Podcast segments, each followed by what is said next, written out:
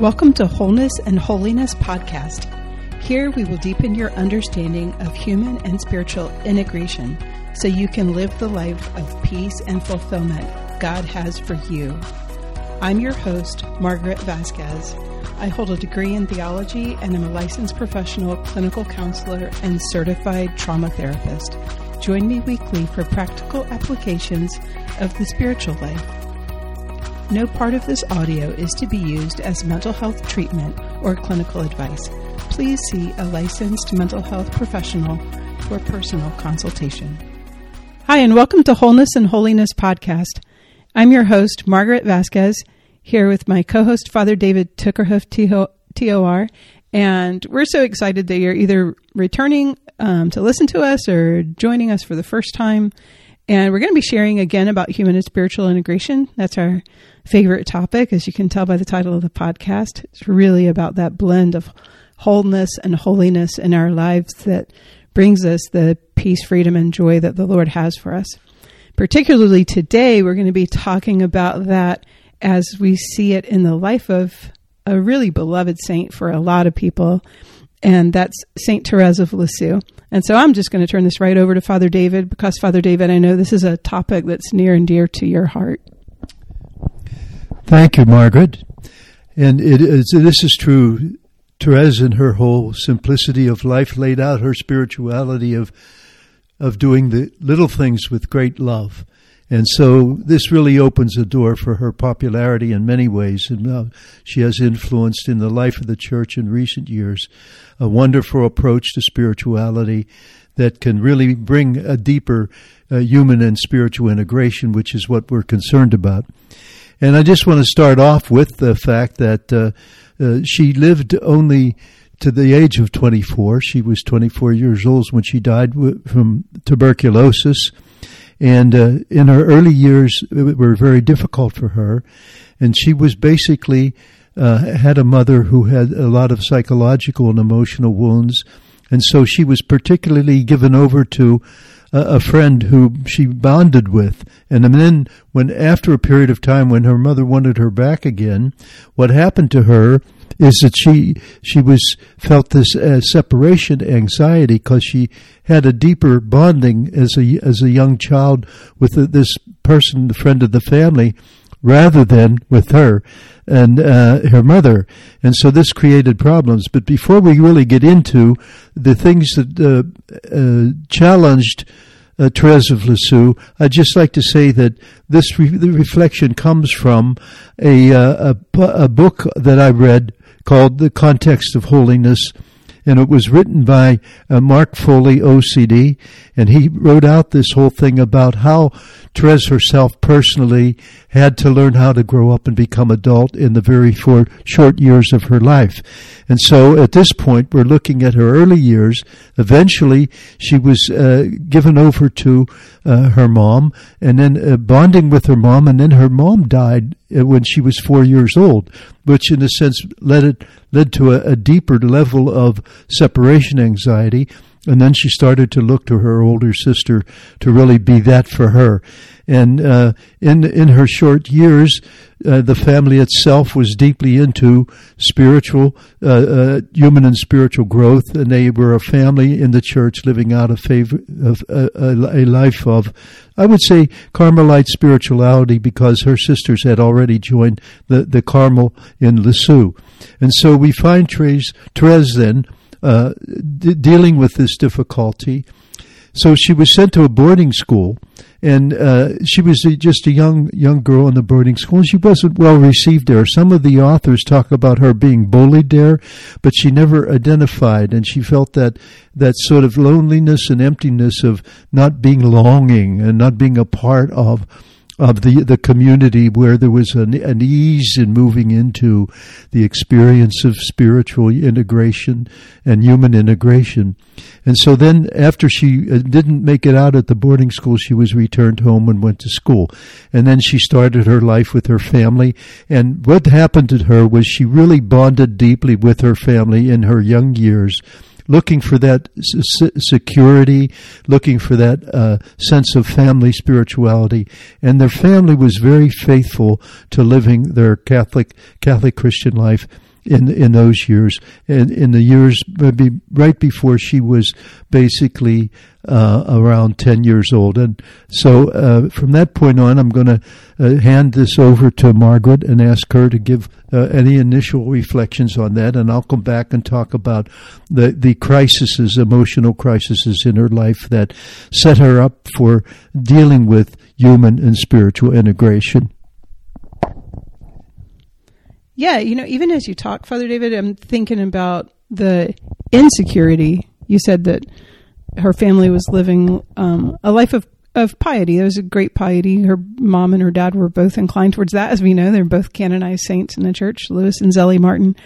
But um, but she sounds like from the beginning she had a lot of insecurity because of her mom's mental illness and because of, or at least emotional issues, and then um, having to actually be nursed by another woman besides her mom, and so there was a lot going on that led to to would have led to insecurity in her. And I know particularly as um, Father Marc talks about it in his book, and it just you know what it had me thinking about was Bob Schuchts, Dr. Bob Schuchts. Um, he does this wonderful thing. He has this image of a tree, and the roots of the tree, he has security and at the trunk of the tree has maturity. And then the fruit he has purity. And i think like yeah that's really it. Like when we see somebody who, who has that that tremendous sense of security then it leads to maturity right? That's the trunk. And then from that we see the purity. And so it would stand to reason that with the insecurity that Therese had because of the issues going on in her family, that she would have struggled through a period of of tremendous immaturity like I know you're gonna, you know, like talk about. But yeah, when she was about ten, continuing on looking at this, I, I really uh, appreciate the the reflections you have on that, Margaret, and. Uh, in the context of her family life, when she was about 10, nobody knows what happened to her, but she went through a real, uh, she used to be a very outgoing and loving person and relational person, and that changed about 10. And what seems to have happened, and the book doesn't directly say this, it looks like she had kind of like an emotional breakdown about 10 and uh, and then uh, she became filled with a lot of uh, deeper fears and anxiety in in her life, and so the family context and particularly her older sisters, and they they sort of provided a buffer for dealing with that. But eventually, uh, she had to go through a conversion to really, in a sense, deal with what was going on internally in her. And this happened one at, a time. Uh, this is one of the uh, experiences that happened in her life that really was major. And what happened to her is that she came home from midnight mass, and she was uh, oh, I think she was about eleven or twelve or thirteen, somewhere in in that area, and she came home from midnight mass. And what they used to do at, at Christmas was everybody put their shoes out and then they would take the, the, the, gifts that everybody had and put them in their shoes. And so she came in and the family came in preparing to do that. And what happened with Therese is she's going upstairs to change from her midnight clothes to a more relaxing uh, uh, affair, and so what happened to her is she's going up the stairs. She heard her father saying, and her father wasn't aware that she could hear her. She said, "He said, oh, when are we going to get over this crazy thing, uh, this thing, this childish thing of putting gifts in the shoes and going through it and everything else?" She said, and and I, I just think that you know when is when is when is Trez going to get over this so we won't, won't really need to do this? Well, she heard her father say that, and she was crushed. And she went up. She took off her clothes at midnight mass and put on the, the recreational attire. And she went down and she just went through everything that, that normally she would have done coming back again and with the whole family, but she never did it again. That was the end of that. She made a conversion, moving to some degree from childhood to adolescent need for for maturity. And at the same time she went through this crisis of conversion that and, and uh, nobody has ever been really successfully able to experience this uh, this kind of mysterious sickness that she had at that right in the connection with that conversion right as the basis of that conversion that this this uh, mysterious sickness where she was really having mental problems and emotional problems that were rather severe You know, as you were talking, I was thinking about there's a, a theorist in psychology um, named Erik Erikson, and he talks about these stages of psychosocial development. And he says when when earlier stages aren't when we struggle, when we have problems at earlier stages, then it causes problems at later stages, obviously, right? It's kind of like building a house and there's a crack in the foundation. And so you can only build up so high before the whole thing is going to, you know, kind of tumble in or at least be pretty lopsided like the Leaning Tower of Pisa or something, you know. And so I was just, you know, as you were talking, I was looking up his stages of psychosocial development and I was saying, yeah, like at zero to a year and a half is where we're really kind of grappling with trust versus mistrust.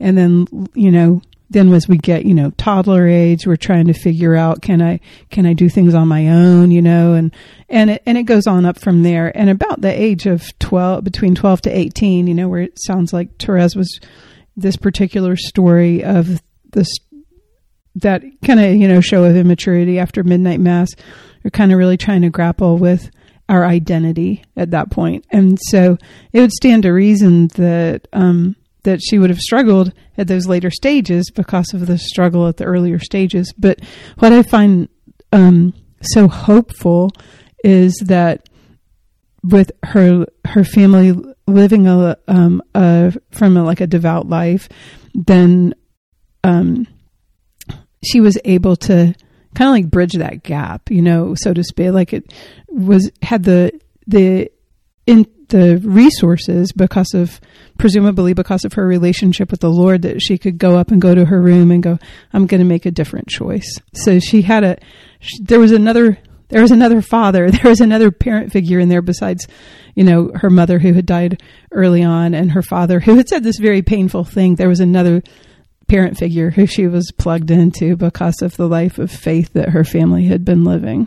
So I think that's just really hopeful because um, you know, it's going to, what separates us from, I know earlier you and I were just before we started recording, we were talking about secular humanism.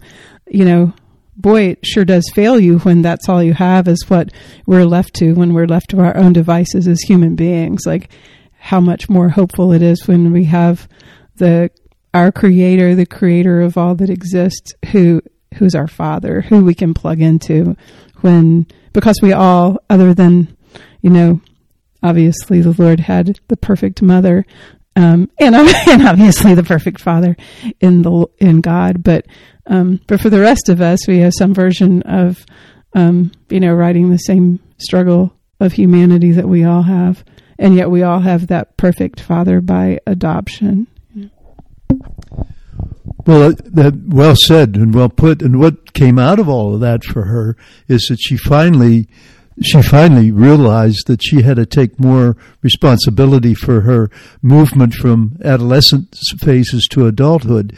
And at just at the same time as when she felt the call that really surfaced in a major way to become a Car- Carmelite contemplative in, the, in Lisieux, in which her sisters had gone before her. So she was already looking for something.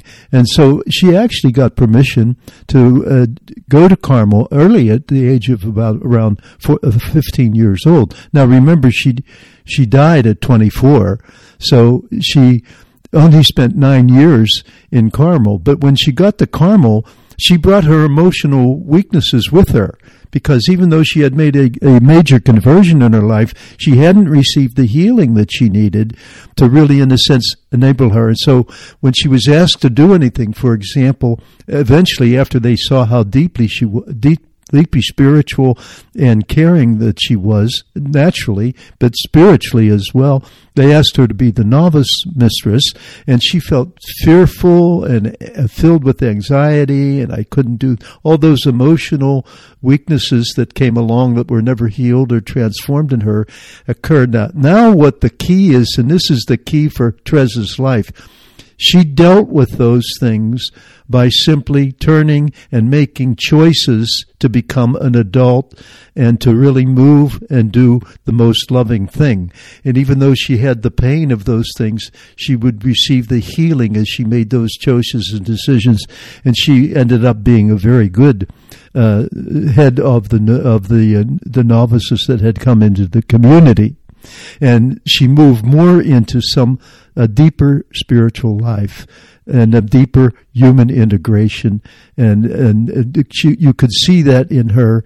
And uh, yet she still had other emotional weaknesses which she would be going to be taking to the time she passed home to the glories of heaven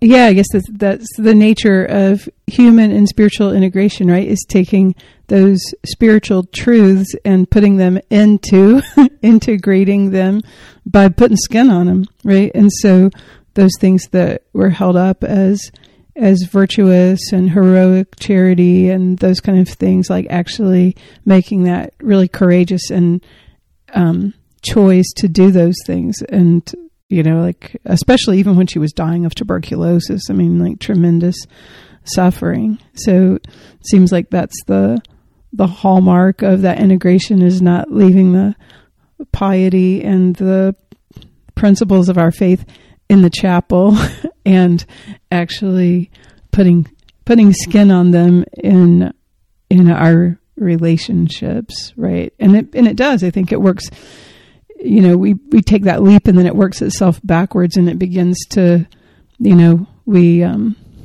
our, our identity is informed by the fact that we're children of God. And then I think it, um, it becomes, you know, we become conformed to that as we make that choice and then it, um, then it kind of reforms like who we are and how we see ourselves on a on a level that really brings that healing to like the core of the person.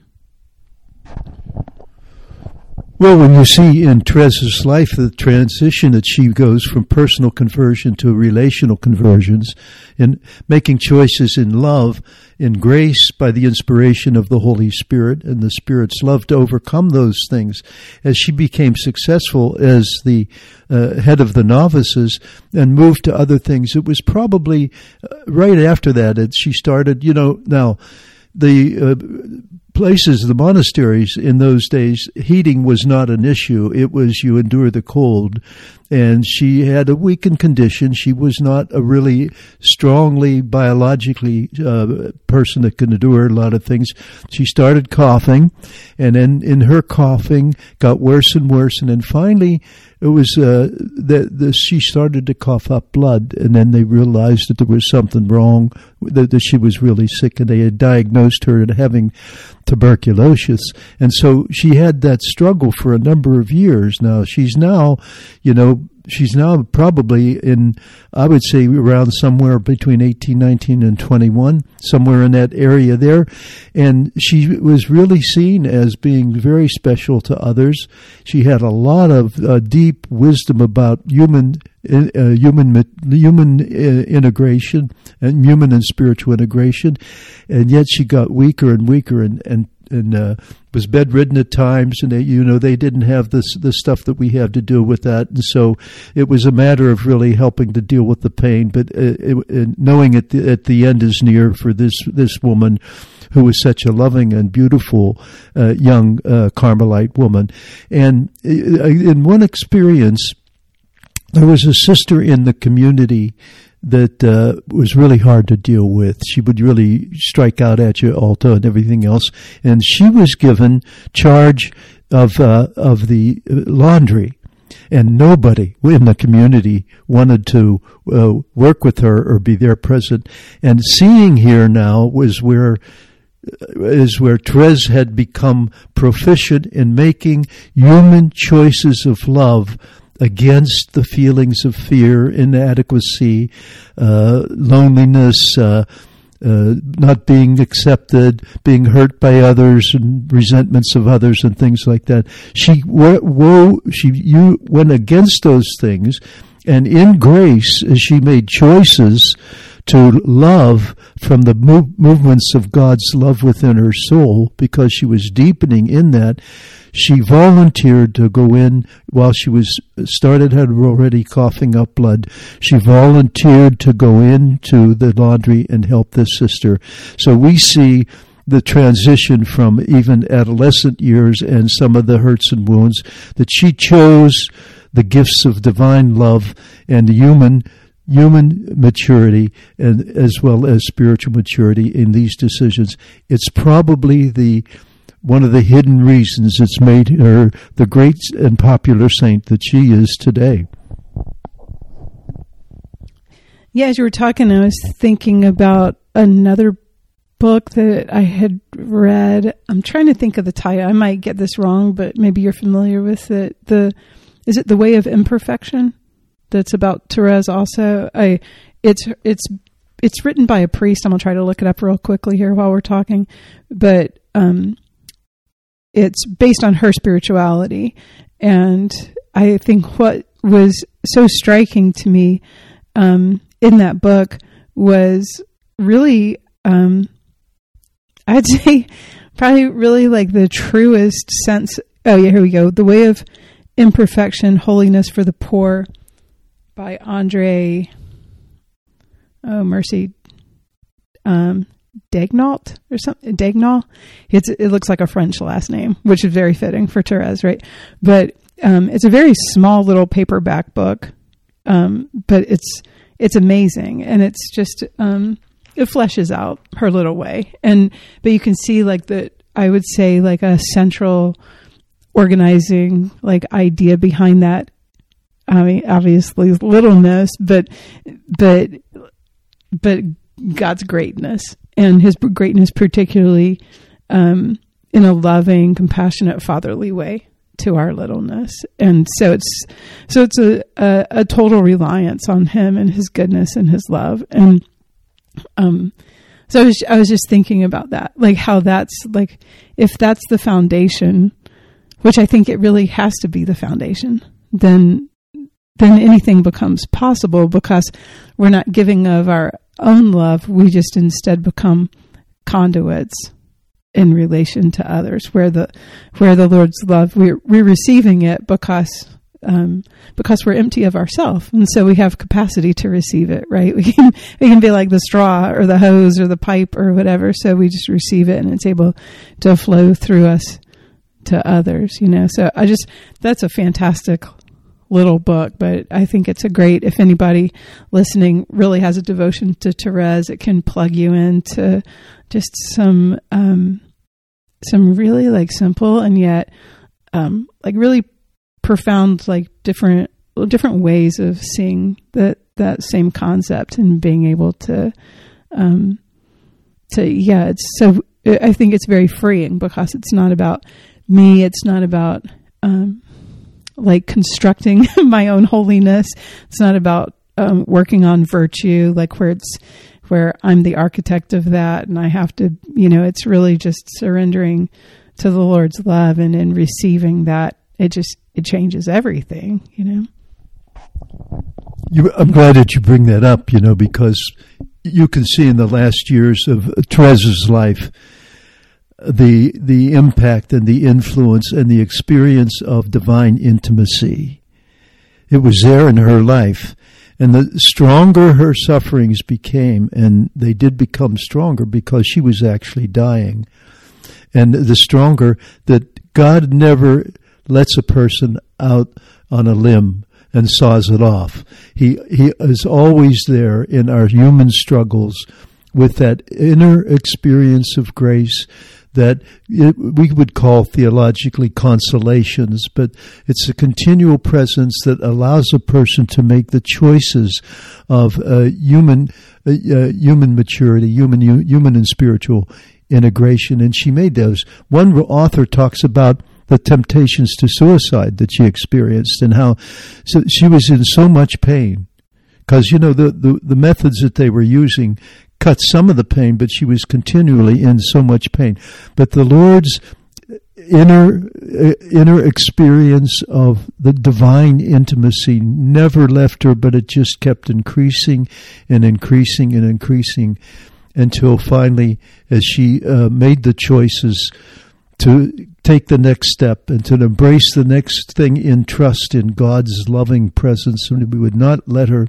She just had such a beautiful understanding of the Father's love for her as a person and as a spiritual being that was becoming a saint in her little way. And so when she passed from this life, at, at, the age of 24, just simply she was in Carmel for nine years, that she she had made the choices of sacrificing her life, and God's love, knowing her, valuing her, she was filled with thanksgiving and filled with the union of offering herself as a sacrificial victim of love for those that she loved and for the Lord, drawing, uh, in a sense, deepening in that union of the crucified love and in the gift of mercy. That's also it's so good and it's so hopeful and it's so good that um, that that's what the Lord desires to work in each one of us because we're all called to to to holiness, right? The father or father Dr. Bob Schuchts that image complete you know becomes completed we see in the life of Therese as as she was transformed to a place of security in her relationship in the Lord and then that um, that really sturdy maturity. If we go back to the image of a tree then then obviously the things that you've discussed we can see the fruit of purity in her life. Not just pure not just you know sexual purity. I think that a lot of times is what comes to people's mind when we use the term purity but just the purity of love right? That she was able to live out of even with people who um, would on a natural level just aggravate somebody to no end you know?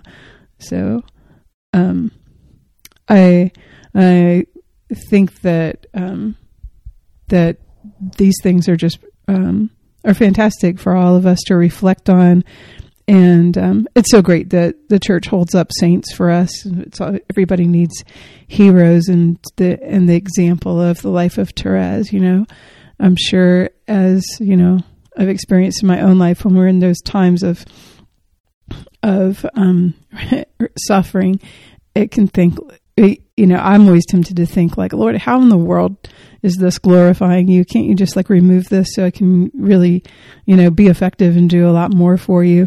But then you look back at Teresa's life and like how many, you know, decades and decades and decades later, she's, she's still having such an amazing effect, even as a doctor of the church. So, we thank you for joining us today, and we ask you to um, to like and share this podcast if it's been helpful to you. And we want to let you know how you can get connected to Father David and I. Um, we both have books available on Amazon. His book is Evangelizing Catholic Culture, and mine are More Than Words The Freedom to Thrive After Trauma and Fearless Abundant Life Through Infinite Love. Um, particularly, um, we're really excited about a healing retreat that we're going to be giving at the end of this month. Um, this is September of 2022, and this retreat is going to be um, in Toronto, Ohio. Toronto, Ohio. It's really close by Steubenville, Ohio, and it's September 26th through the 30th. It's called His Heart Heals, and so we're really going to be digging into um, to receiving the healing from the heart of the Lord for each one of us, and really happy to be doing that. And so, in order to get connected to that, um, check out our website, Sacred Heart Healing Ministries.com. You can register for the retreat right there on the website, and we'd be delighted to have you join us. So, thank you for um, for listening to us, and we just ask you to hold this retreat in your prayers and know that we're praying for all of you as well. May the Lord give you peace. Thank you for joining me for today's show. Please subscribe and share and check us out on wholenessandholiness.com. Follow and like us on social media. And to learn more about Sacred Heart Healing Ministries, please go to sacredhearthealingministries.com.